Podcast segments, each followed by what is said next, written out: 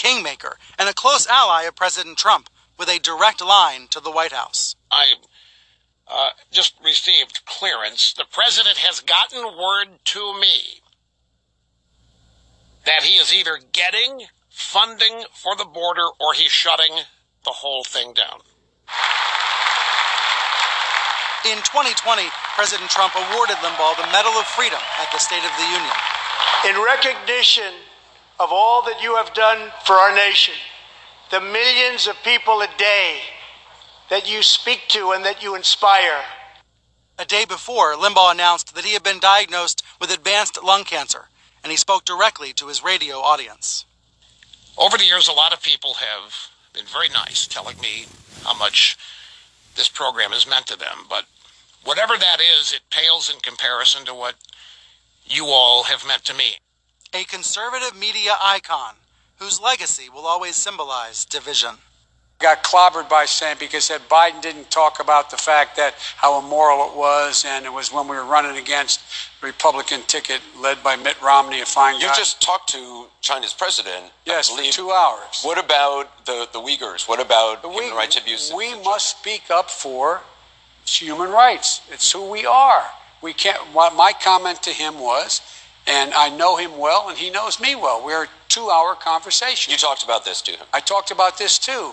And that's not so much refugee, but I talked about it. I said, look, you know, Chinese leaders, if you know anything about Chinese history, it has always been the time when China has been victimized by the outer world is when they haven't been unified at home. So the central, oh, to vastly overstated, the central principle of Xi Jinping is that there must be a united, tightly controlled China and he uses his rationale for the things he does based on that. I point out to him, no American president can be sustained as a president if he doesn't reflect the values of the United States.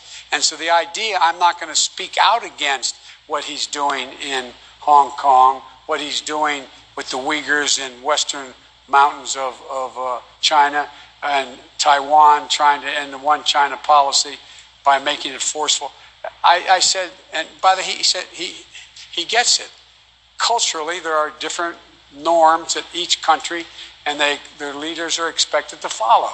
But my point was that when I came back from meeting with him and traveling 17,000 miles with him when I was vice president, he was the vice president.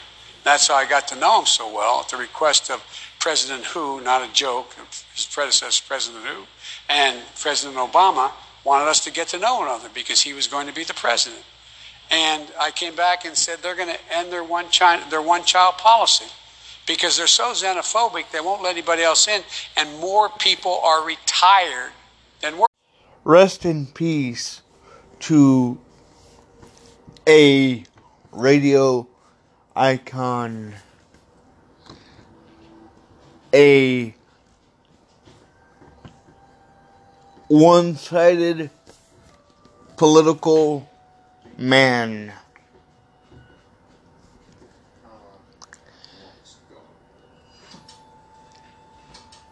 Rush Limbaugh.